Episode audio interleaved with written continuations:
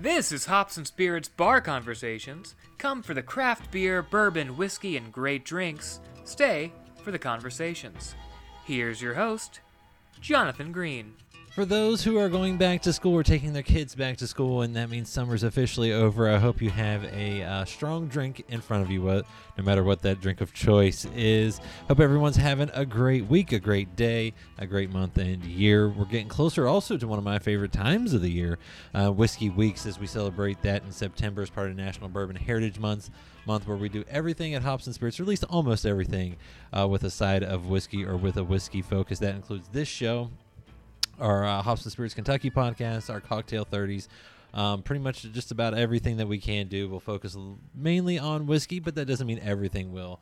Of course, as there's plenty to do in the Hops and Spirits world. We got a great episode for you this week. We talk with Fergal from the We Banjo 3 group. They're Americana Irish band. They're amazing. And for tasting notes, we continue our Cocktails 101 with Jake Solick as we talk about the Manhattan. That's up next. Enjoy. It's almost time.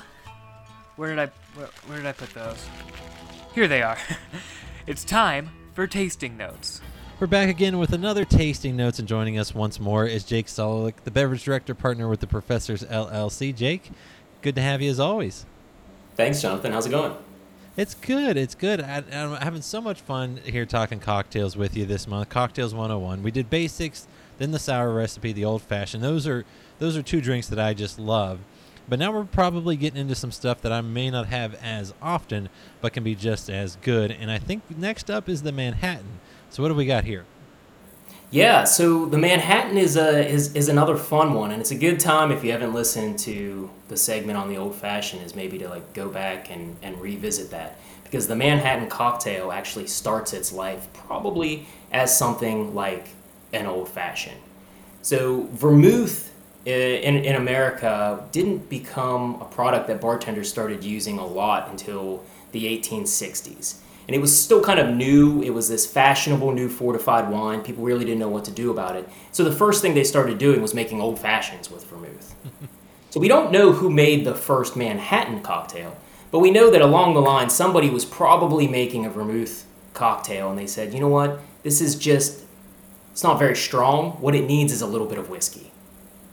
And so some enterprising bartender, probably after late at night, after he got off at night, made the world's first Manhattan. We don't know why it's called the Manhattan. It could be named after the Manhattan Club. No one really knows for sure. But we know that the earliest Manhattans were very vermouth forward.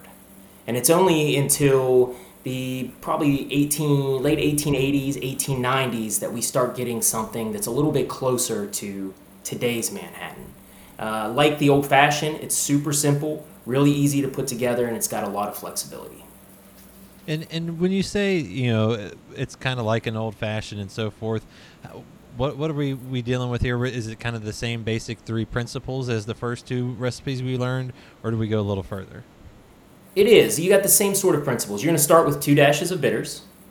Instead of a 1/4 ounce of simple syrup, the way we use the Manhattan is we're going to put in 1 ounce of vermouth. And that's kind of like a separate conversation to kind of understand what vermouth is. But all wine has some level of residual sweetness in it. So the vermouth is going to act as our sweetener. And then we're going to put in 2 ounces of whiskey. So it looks like it's a little bit more sugar forward, but one of the beauties of vermouth as a modifier in mixed drinks is that vermouth, because it's a wine, also has a little bit of bitterness. It also has a little bit of acidity. And so it kind of, as a mixing ingredient, it's not as sweet as using something like raw sugar or sugar syrup, and it allows the whole cocktail to kind of balance itself out. The early recipes would have been equal parts. So you would have put in 2 dashes of bitters and then an equal portion of both vermouth and whiskey. Today, we tend to go 2 to 1 in ratio. That's kind of like the modern version. But if you're at home, I really encourage you to try putting 2 dashes of bitters and then equal parts whiskey and vermouth. It's an absolutely delicious cocktail. Well, and that's how you can go back and forth, find your sweet spot on a drink. And is this one, too, where, like, you can do, does it have to be shaken? Can it be stirred? How does that work on something like this? always going to stir a Manhattan. In fact, it's a red flag for me. If I'm out at a place and I would order a Manhattan and the bartender starts to shake it, I'd either stop them or politely order a beer or a glass of wine. You only ever shake something if it's got milk or cream, eggs, or fresh citrus juice. Anything else, you really need to be stirring it. And it's not going to cause a Manhattan to go bad. It's not going to be prepared incorrectly. But shaking it's going to introduce oxygen. It's going to introduce bubbles. And so when you strain it after shaking it, you'll notice that your Manhattan is really muddy, ugly brown. And if you try sipping it, you're going to actually taste the bubbles. It's going to add a really weird texture to it. If you were to let that glass sit, after about 5 minutes, it'll actually turn transparent again as the oxygen rises to the surface and leaves. But of course, that means your ice cold drink has been sitting alone for 5 minutes getting warmer, and so you always just want to stir old fashions and Manhattans. And when we're talking about stirring a drink, how does that work? I mean, are we just doing like one quick stir, or is it a little bit more to get everything mixed together? You really want to get an ideal chilling temperature on it, and it's more scientific, I think, than most people believe. There was an excellent book that won the James Beard Award, I think back in 2014, called Liquid Intelligence by Dave Arnold. He does a whole chapter on this where if you're using ice to chill a cocktail, all of the laws of thermodynamics apply, which means if you want to chill something using ice, then you have to dilute it. So dilution and chilling are really two sides of the same coin. So you can't over-dilute something by chilling it unless you bring the whole vessel up to room temperature. What that means is all you have to do is take your mixing glass in front of you, add your ingredients. I always start with the smallest ingredients first and build my way up. Fill the vessel 2/3 with ice, and then stir until you reach max the lowest temperature that vessel is going to get. And that takes between 30 and 40 seconds. Starting out really early in my career, 20 years ago, I would just slow count at home. If you do that enough times, it's like anything. It's the 10,000 hour rule. You do something often enough, you get really good at it. And after you've stirred enough drinks, you can actually tell by touching the tin, because the tin itself will get so cold that you almost can't hold it. And you know as soon as you've gotten to that point that it's between 30 and 40 seconds, and you know that you're at maximum dilution. You can't actually, because of thermodynamics, you can't actually get it any colder at that point. It's reached a level of equalness between the temperature. The liquid and the ice are actually the same temperature, so it can't change at that point. And so you know you're done. I love that. Just sometimes simple touch and feel can go a long way. And like the other ones, how can you kind of maybe play around a little bit with this? And can you mix in some different liquors and so forth? Absolutely. The category of vermouth is huge. It's part of an even larger category called fortified wines that all are made according to the same general principle. So they have similar amounts of sugar, bitterness, and acidity. And so you can substitute those almost at will with either other fortified wines or Amari, or you can actually change the bitters, the vermouth, and the spirit. And this is how bartenders created the world's first dry martini. It's actually just a Manhattan that's all of the ingredients have been swapped for something else. I love how everything goes back to something so simple. And Jake, I appreciate this as always. All right, thanks. Remember to check out Hops and Spirits on social media at Hop Spirits, all one word, on Instagram, TikTok, Facebook, and Twitter. You can also find Hops and Spirits on YouTube and at hopsspirits.com. Joining us here on the Bar Conversations, he's a quarter of the group We Banjo 3. We'll have him explain that name and how it works with two sets of brothers. But please welcome in Fergal Scahill. Yeah, Scahill? Thank you. Yeah, Scahill. Yeah, you got it. Very close. I'll give you 4.5 out of 5. For those that don't know and that'll see this and listen to it, I said it better, I think, the first two times we recorded, but life didn't like me and technology didn't like me. No, you're doing fine, yeah. But like I've got some, we've got some clinkers of efforts at the name Scahill, Shale or Fergo is the is the favourite one that I get written on my coffee cup, you know. But no, you did well, so thanks. Good to be here. Well, I appreciate it. And you know, for those that don't know, while you're on tour doing a few dates here in America right now, you guys are technically based in Ireland. So I decided to go there for my drink tonight, Little Row and Co. blended Irish whiskey out of Dublin, right next to the Guinness plant there. But I know you're not a drinker. I think in one of our recordings, you poetically said you had possibly used up all your drinks a little earlier on in life. So. Yeah, a friend of mine likes to say that he thinks each person has a finite number of drinks in their lifetime, and I drank all of mine by the time I was 25. So I suppose when I started taking the music more seriously and making a career of it, then the drink, and of course with Irish music they're very closely linked, you know, this association with having the pints and the sessions, and it just all blends. But it's hard then to have that as your job, and I've found since I've, you know, stopped, it's made touring easier, it's made the gigging better, and I haven't missed as many flights, you know.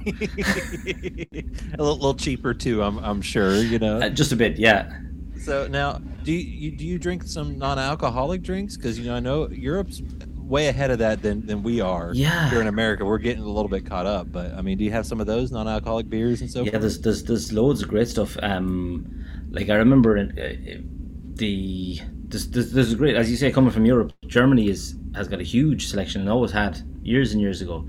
Fantastic selection. So I do quite like this, some nice German non-alcoholic beers that I get in Ireland. Or Guinness has made a 0.0, which I actually had.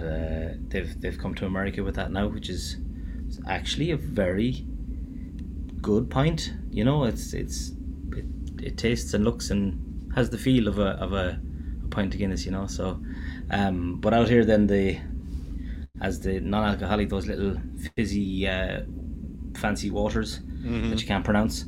Yeah, they're very good.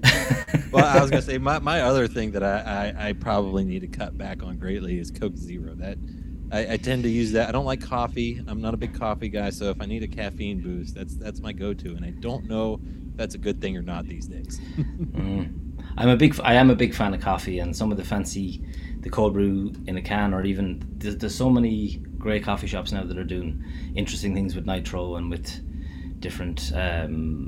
Really, really good coffee, you know. So it's that's nice to see, and we really enjoy each town we go to, because, as you said, we're on tour out here at the minute. I'm in Milwaukee right now, getting ready for Milwaukee Irish Fest this weekend. But every town we go to, we'll have our coffee shop that we like to go to, and we enjoy finding new places and that sort of thing. So, well, and I was gonna say nowadays I feel like there's a new coffee shop just about every block, you know, which is a good thing, because like you said, they're doing some cool things and a lot of fun there. Now, on the music side, I think you have a lot of fun, because is there a string instrument that you can't play? Because when I was looking it up, I mean, I think your list was like 5-6 deep of the instruments you played, along with percussion, but, you know, a lot of string. Yeah, a lot of string instruments, yeah. I suppose when you look at, like, I'm a violinist or a fiddler primarily, so I've been playing fiddle since I was a kid, since I was 5 or 6 years of age. But the basis of the fiddle and the left hand fingering of the fiddle is the same on a lot of instruments across, so mandolin, bouzouki, similar for viola, you know. So when you play one string instrument, or for me anyway, I find that I can then transfer what I know onto different instruments quite easily. So my main instruments that I would gig working at are fiddle and guitar, and as you said, percussion, bodhrán, the Irish drum. But I can generally throw my hand to any string instrument, and I once won a bet. I'm going to try and remember the name of the instrument now. I think it's called a balakma. So it was a tiny little Greek instrument, and some guy produced one at a session. He said, "I bet you $50 or whatever that you can't play a tune on this," and I was like, "Give it to me." Challenge accepted, and I'm guessing you were able to? I was able to, yeah. I like that. Now I gotta ask though, I mean, your brother, I believe, plays the banjo. A lot of folks in the group played the banjo. Now I think it's not as many as it once was, but did you just not like the banjo? Did you just want to be different? Like I'm the youngest of 4 siblings, and we're all musicians, so like every one of us have played. So I suppose we tried to play different instruments maybe growing up. I just like the fiddle, so that's why I started on that quite young, and I stuck with it, and I always enjoyed playing it. It's not that I don't like the banjo. I wouldn't say that I love the banjo. No, but it's the banjo. You know, you have to make fun of it. I like it. I like it. Well, and like you said, you played the fiddle all your life. You won all Ireland titles on it, the guitar, the some drums. You got group national titles in that. I mean, is that just second nature for you and the family to just be good at this, or is there just what's in the water over there? I suppose a lot. It's this brings up the question of nature versus nurture, and you know, for as long as I can remember, there was just a lot of work put into music. There was a lot of value placed on music within our house. From a very young age, I started playing. You mentioned the bodhrán is the Irish drum, and that roughly translates to the deaf man's drum or the deafening drum. Bodhr is the Gaelic word for deaf. So the bodhrán, I started playing that when I was like 2 or 3 years old, and there was just always a love and an interest and an excitement around music. And I think that came from my parents. While they didn't play, they just loved music, and you know, there was always music in the house, and it was, I don't think it was ever considered that it would be our career at that stage. You know, it was always go to university and get a degree to fall back on, which I didn't do, but but I think it turned out okay. I think that was the messaging, you know. It was get your degree and you can have the music then as a hobby, but it turned out that I did the music and have all the other things as hobbies, you know. So yeah, it's, well, and I'll get to those hobbies in a second, but you also with some of the fiddle, I think I read too, where you kind of have a history, you know, the history, you know, the traditions, the different traditions across with the instrument, and you kind of bring all those together and put your own spin and kind of be a little bit innovative with it as well. I mean, yeah, I think as I grew up playing traditional music, I also studied classical violin for 10 or 15 years maybe, and I then found the bluegrass fiddling and that style of playing. I met a fiddle player about 10 years ago. Now, I had heard bluegrass and I had been aware of, you know, all the old greats, but then I met a guy called Ross Holmes, who was actually, he was touring with Mumford and Sons back at the peak of their heyday, when their F-bomb got them to number one. that was always the joke, little line man, the F-bomb got them to number one. Anyway, but he was in Galway, and we met, and we started playing, and he then showed me these bluegrass techniques that I'd never heard, and which actually blew my mind open. And then I started to see how they would work in the traditional Irish music, and then you actually see how closely linked those two types of music are. You know, the Western swing and the bluegrass and Irish music all have very tight roots, and you can trace a lot of that back to, there's Irish influence in all of that music, you know. So putting them together then and having, I suppose, such a grounding in Irish traditional music, to add those flavours of bluegrass into it kind of does give it this new, it's not new, I'm not the first person to have done it, but it's certainly it is innovative in its own way. And then I also throw some nice effects pedals and, you know, some different stuff. As a fella said to me at bluegrass last day, I like your fiddle, I don't like your electronics. And I was like, okay, that's fine. now some of those you know, hobbies that you have, I wonder, is it, well, at least let me rephrase that. The hobbies that you have, if I did those, I might not have my fingers, because I'm very not great at cutting things, with whether it's cooking or not. I'm getting better. My hands aren't as cut up as they used to be. But you enjoy, you know, making stuff out of timber, cooking, you know, I feel like that's dangerous for the fingers that you might need to play the fiddle. No, I've had a few close calls. Thankfully, not too much with the woodwork. I'm always very, very careful. I've had a few close calls with my chopping my nice knife. I did take the top off this finger about a month into lockdown back in 2020, when I actually just sliced it clean off and then I super glued it back on. It was fine. It's all good. It's all good. I just don't feel anything there anymore. Or you know when the weather's going to change, right? Yeah. That's actually, it came back together fine. No, I hear you. And lots of people say that, but I choose that time to be conscious and in the moment and minding my surroundings. Well, and I'm guessing that's though a good way to kind of pull yourself out of the music and. You know, you guys do a lot of touring. You play a lot of shows. I'm sure that's perfect downtime and kind of something completely different, so to speak, as well. Yeah, I've always had a love for doing things with my hands, and actually, just making stuff. And even on tour, like I knit as well when I'm on tour. Again, it's just something to be doing. I tie dye, hotel room tie dye. These sorts of crafty things that, especially when I'm away from home, because at home I'm always tinkering with something, I'm always, fixing something or making something, but out here when you've just got your suitcase and it's kind of limited to what you can have for that sort of tactile creative, obviously the music is great, but just that other part of me I really do enjoy. I especially enjoy carpentry. Like, I'm not particularly good. I'm able to, like, I built some sheds and built a cabin and, done things like that, but it wouldn't be what you would call fine woodwork. Not making cabinet doors, like. But you're able to do it skillfully and use those hands. And again, that's an art, different art form, yeah. And I read too, where I think you've had a love for the stage. I think you were on the stage at age 5. I mean, again, it just seems like you might've been destined for something like that.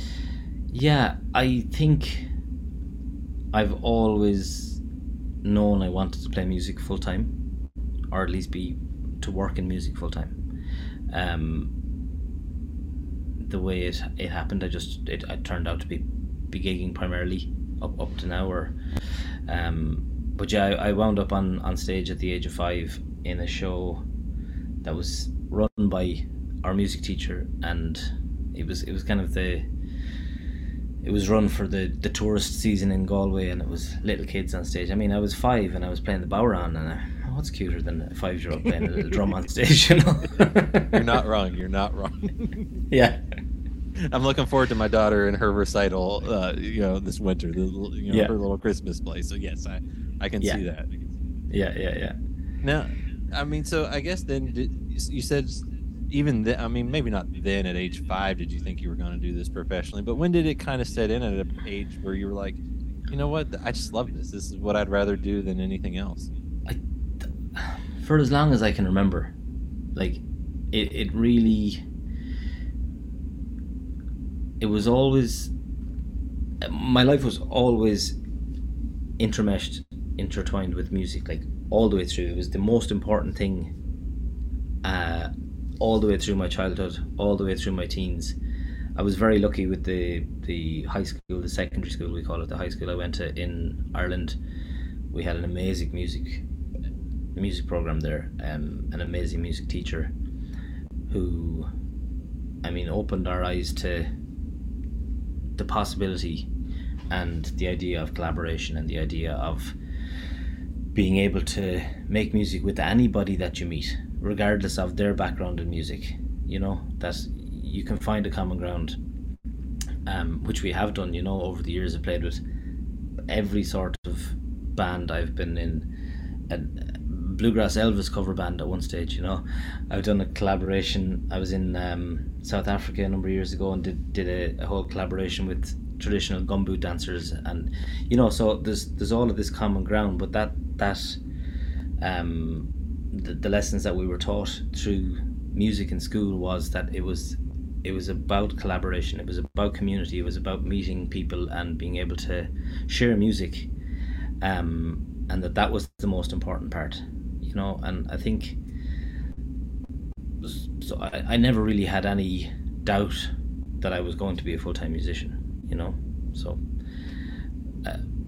maybe that was where I got my recognition as well as a kid, you know what I mean. I was as a 4 or 5 year old, I was a good musician, as in on the bodhrán especially.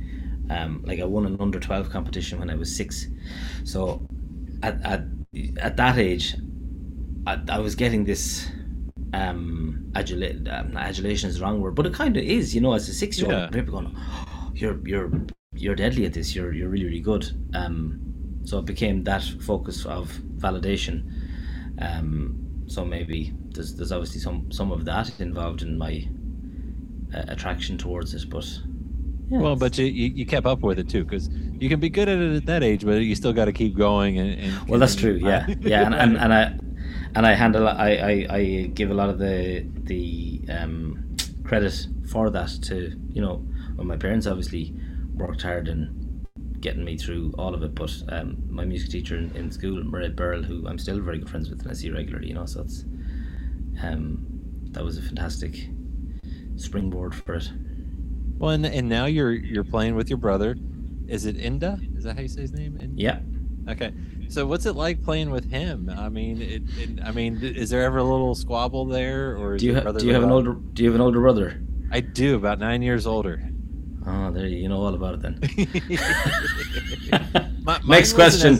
Mine wasn't as bad. Now, if you ask my wife that question, there were 4 of them in like a 5-year period. She totally understands that. But I guess then the next question comes in: when did you decide to play with your brother? Like, was that something you guys ever did growing up? Oh yeah, we all like, he would have been in the same show as me. Like, we've played together for years in different things, and like, he's 6 years older than me, so he recorded his first album when I was still in high school, and I played guitar on that album, and so yeah, we've played together for years. And well, you mentioned about the name of the band, We Banjo 3, because it's called We Banjo 3 because I wasn't in it at the start. There were the 3 other guys, so that's Enda, David and Martin, and they were playing 3 banjos, and at the very start they entered a competition for a bursary from the Irish government, which they won. It was a 3-year bursary and a covered album recording and touring and all of this sort of thing, and I guested on the first album.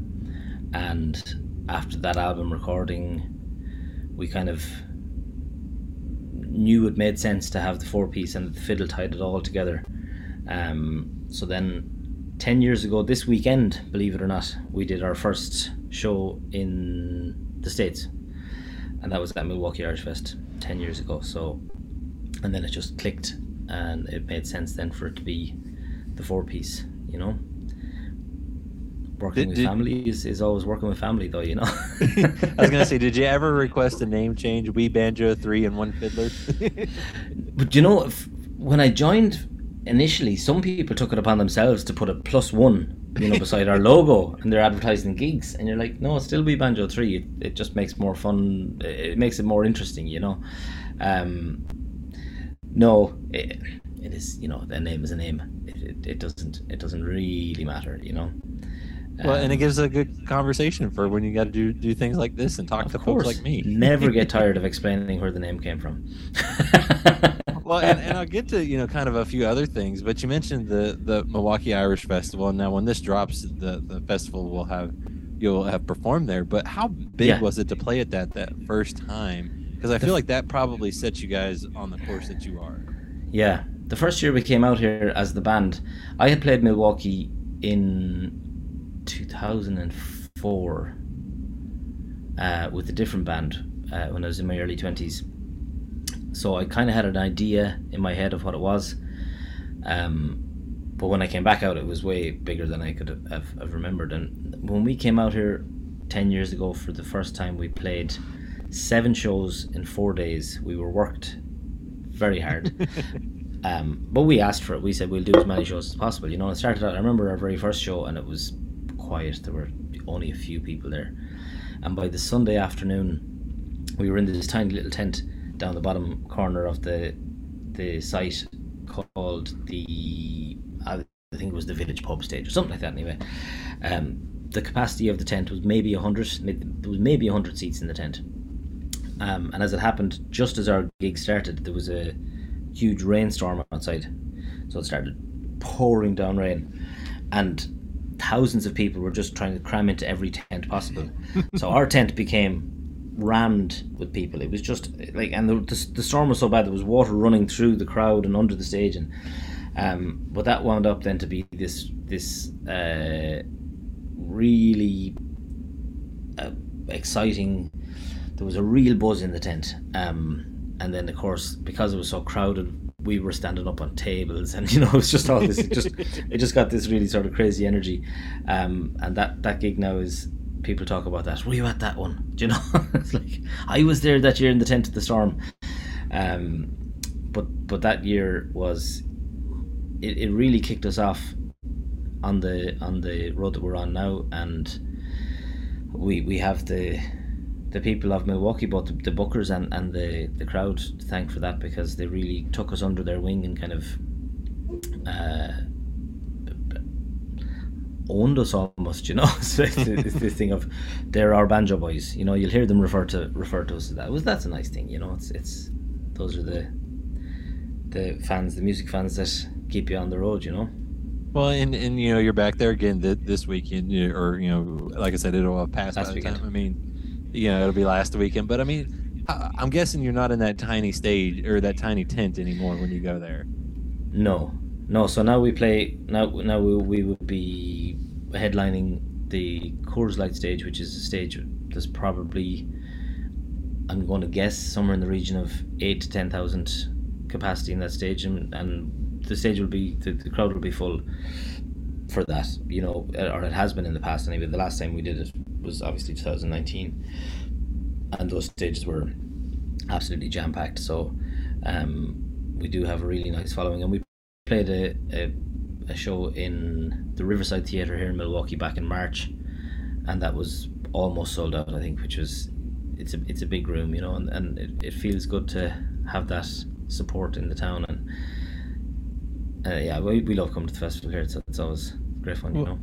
Well, and you know, like you mentioned, you guys have gotten bigger as time has gone on, but you still do those, you know, the kind of the Irish American festival circuit, you know, to a degree. Why is that? Because I mean, I think that's pretty cool. Because like you said, that's kind of how it all started, and it's probably pretty cool to give back in a little bit of a sense. Yeah, I suppose they're big festivals as well. Like Milwaukee Irish Fest has. Over the course of the weekend, there could be maybe 120,000, 150,000 people come through that festival over the weekend. So while there's a lot of the people there have seen us before, then there's always people that haven't seen us before, and really we enjoy it. You know, we love the festival, and as part of the festival, there's a summer school that runs. So I'm actually I teach for 3 days running into the festival. So that's really nice. You get into a room and you get to spend a couple hours talking about fiddle and techniques and styles and all sorts of things, or me telling stories about being on the road or whatever it is, you know. But we really do enjoy that, because the people in the community are really the most important part of the touring life for me, you know, because there's a lot of time that you're in hotel rooms on your own. So when you can be out and meet people, and festivals are great for that, you know. Well, and you know, you mentioned, you know, being able to meet people, share things. You guys do a good job on social media of kind of sharing I wouldn't call it the silly side, but you have fun, you do some video, all sorts of things. What's it like, you know, with social media these days and being able to share a side of yourselves that you might not? I mean, I'm sure there's give and take, obviously, but there's give and take. Maybe as I'm getting older, I'm just getting more fed up with social media.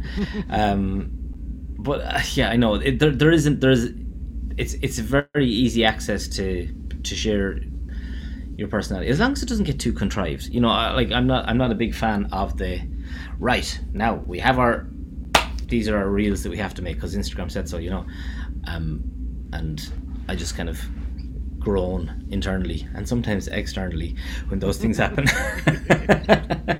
But then you do have opportunity for, as you say, doing silly things and making fun videos. And don't get me wrong, like I did I've done a number of different social media campaigns myself over the years, where for 2 years I uploaded a different tune every day to the social media, and got a big following from that, whatever that means.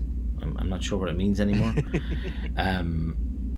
There's a lot of numbers on my Facebook page. It doesn't mean anything, but I've made a lot of friends through that, both in musician friends, and then every festival I go to or every gig I go to, without fail, someone will come up and say, I enjoy watching your tunes, and I've learnt tunes from the videos that you put up.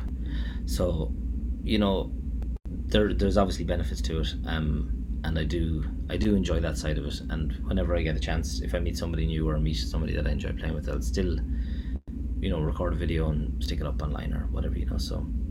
Well, and like you said, you guys have some fun too. I really enjoyed when you were promoting the album, which came out. We'll talk about that here in a second.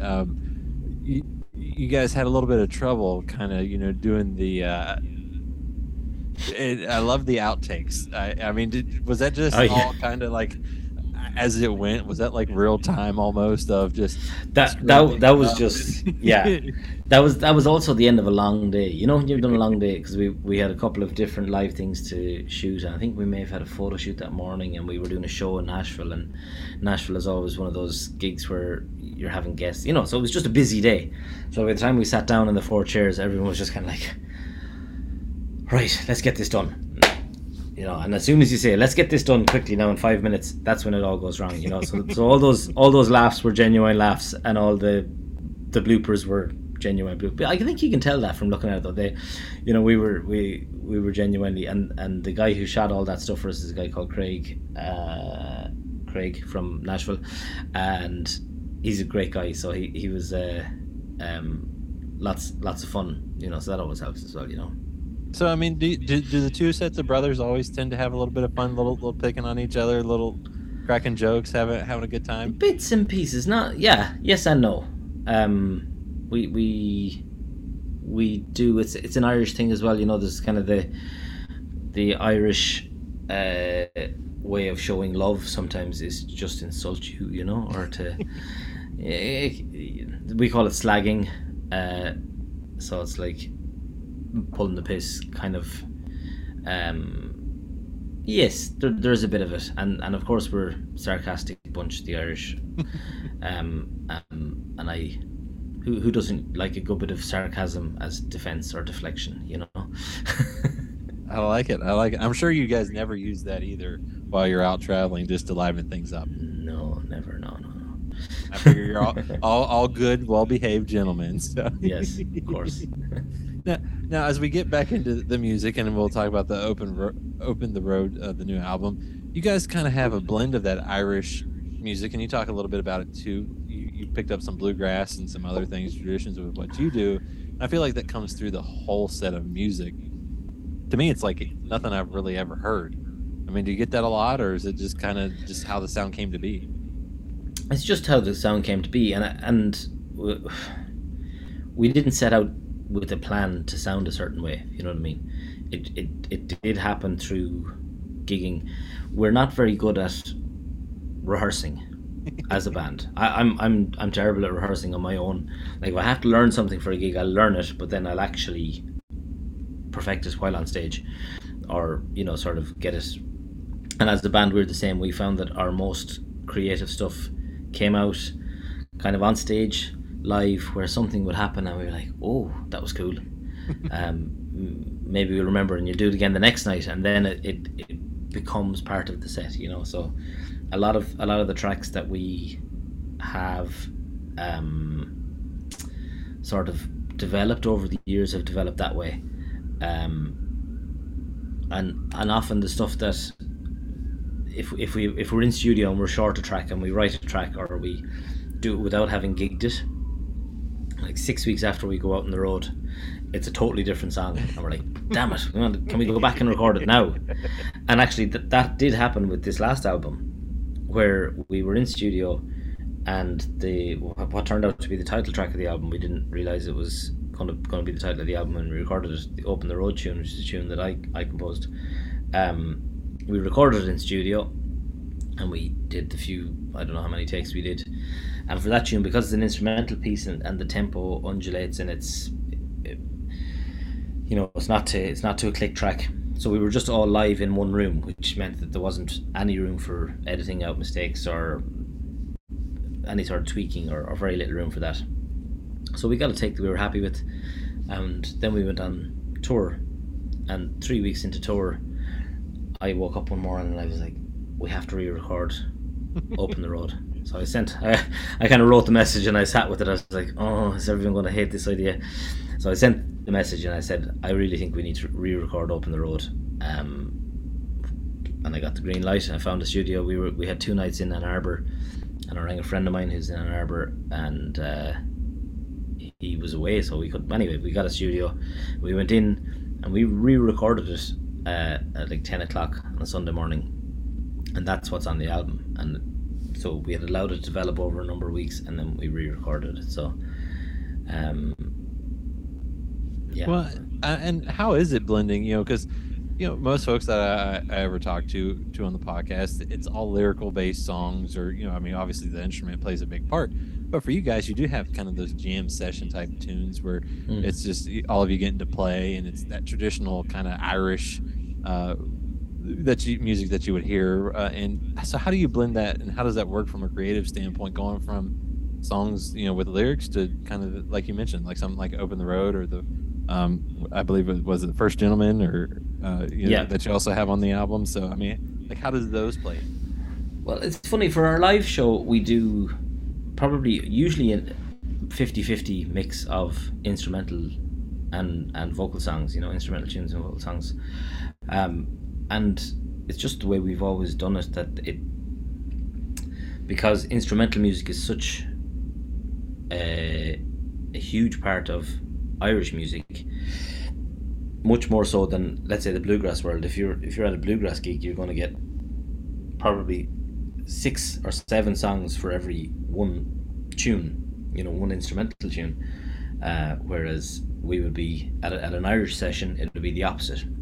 You might have one song for every 7 tunes, you know. So we find it works very well, and it also gives a nice balance and a mix, and it's a break as well, you know, from if it's all a lot of lyrics, the tunes are also an opportunity for people to dance, and we do encourage people to dance at the shows, and they do, so, you know. Well, I was gonna say the music's definitely one that you get up and have a good time with. The new album, Open the Road, you guys released this summer. I love Gift of Life, Alive with You, and Rialto. How did the album come together? What was it like putting it together? Well, because of lockdown, it was a different experience, because we 2 of us were in the US and 2 of us were in Ireland, and so David is the main songwriter, and he produced this album as well. So he had been working away writing songs while he was living in Nashville at the time, and he was writing with different people there. So that song Alive in You was co-written with a guy called Stevie Reese, fairly sure. Yeah, I think that was Stevie, and he's a great musician based in Nashville. So Dave was constantly sending us files to a Dropbox folder, and then he would follow up with a call. Did you listen to that? And I'd be like, oh, I forgot. And then he would send it again, and I would say, yes, I listened to that. And he said, did you learn it? And I'm like, no, I'll go and learn it now. Yeah. So he worked very hard on this album. So by the time we got to the studio, he had Dave had a lot of demos worked up for the stuff, and he had a good idea in his head of where he wanted it to go production wise. So we just kind of, which was a very different approach to other albums, where other albums it was more democratic, where we were all producing in equal roles, which sometimes is difficult because you can have two very different creative directions on the same piece of music, and then it just gets muddied in. So just having, just saying, Dave, you're producing this and tell us what to do, you know, what you're hearing or what your vision for it is. And he did an excellent job, and it, I think it made for a fairly cohesive album, and then a good working environment. And it also made it quite quick to record. Like in studio, we were 7 days in studio together only. Now there was bits and pieces of remote recording and that other session that I mentioned, but you know, that's pretty quick turnaround for an album. And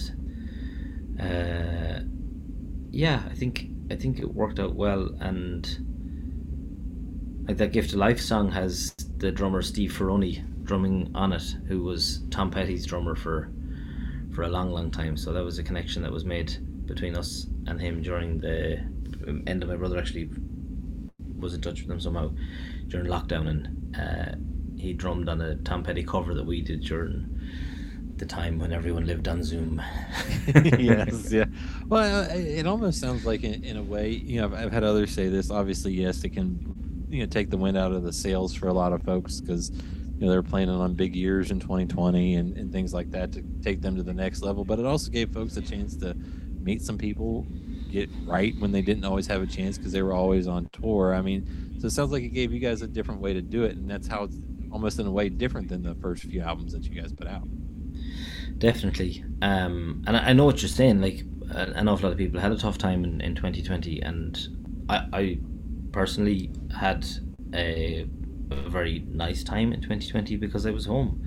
I hadn't been home for that long in one go for 20 years or more. We were about 6 or 7 weeks into being at home, and my wife turned to me and said, "You realize this is the longest time we've ever been in each other's company without one of us being on tour?" and you guys were okay with it, right? we're better friends now than we were at the start of it. Yeah, by a long way. So that's, yeah, definitely a positive. And yes, from a creative point, I think it took a while for me to allow the creative to, certainly the music to come out, because there was a lot of energy put into the online stuff, you know, editing videos and trying to record remotely, and there was a lot of invented pressure to be present online. Mm-hmm. You know, and I say invented pressures, then we were placing the pressure upon ourselves. There was nobody external saying you have to do this, but we kind of felt that we had to. But then, yeah, I did then write a good few tunes and a few different projects, and yeah, it was a good creative thing, I think. Yeah. Well, and like I said, I love the album. You know, Gift of Life with the lyrics might be one of the best songs I've heard in a long time, and you know, it's got to be cool too to be able to now share those out and be able to play in front of folks again, and because I mean, to me, like you said, it's a community. It's especially with Irish music, or you know, things like that, people like to get up, have a good time, whether it's a drink or not. They're out there dancing, and there's lots of smiles, that's for sure. Yeah. Yeah, we've just been doing festival after festival this summer, and it's always lovely, and you kind of forget it, especially being at home for a couple of years, to sit down. Like we did a festival in Dublin, Ohio, just outside Columbus there a couple of weeks ago, and I sat down at a session in the hotel, and there were maybe, you know, 20-25 musicians, and we all played tunes. They were from all over America. There were some people from Canada, there was some people from further afield as well, and we all played tunes that we knew in common, without sheet music, without anybody telling us what to do. And it, when you're in that group of communal music, there is a pulse to it that kind of, you feel this energy when it's, it kind of just feels like that, and it does your heart, it does your heart good. It really does. It's a real, that's a real sound bath where you're, you know, you're in the middle of all of that, and yeah, I really love that, you know. It's well, it goes back to kind of what you said, what your music teacher said, you know, music's at the core of everything. It's something that can cross generations, cross borders, everything like that. And yeah, as we wrap up, webanjo3.com, you find them on social media as well. And I guess my last question is, what can folks expect the rest of 2022 from y'all? 2022, we're finishing out this summer tour. We go and we do Minnesota State Fair, which is always fun. And then we finish up this leg of the tour at Kansas City Irish Fest. Again, another great festival. We have some dates in the fall that are not on the top of my head, but they're on the website, I'm sure. And yeah, just happy to have the album out there. Happy that you enjoy it, and lots of people seem to be enjoying it. And it's just good to be back out playing music. Well, Fergal, I really appreciate this. Thank you for sticking with me through the lovely technical issues. And lo and behold, I think this recorded perfectly. So I appreciate it. And thank you so much. Thank you very much.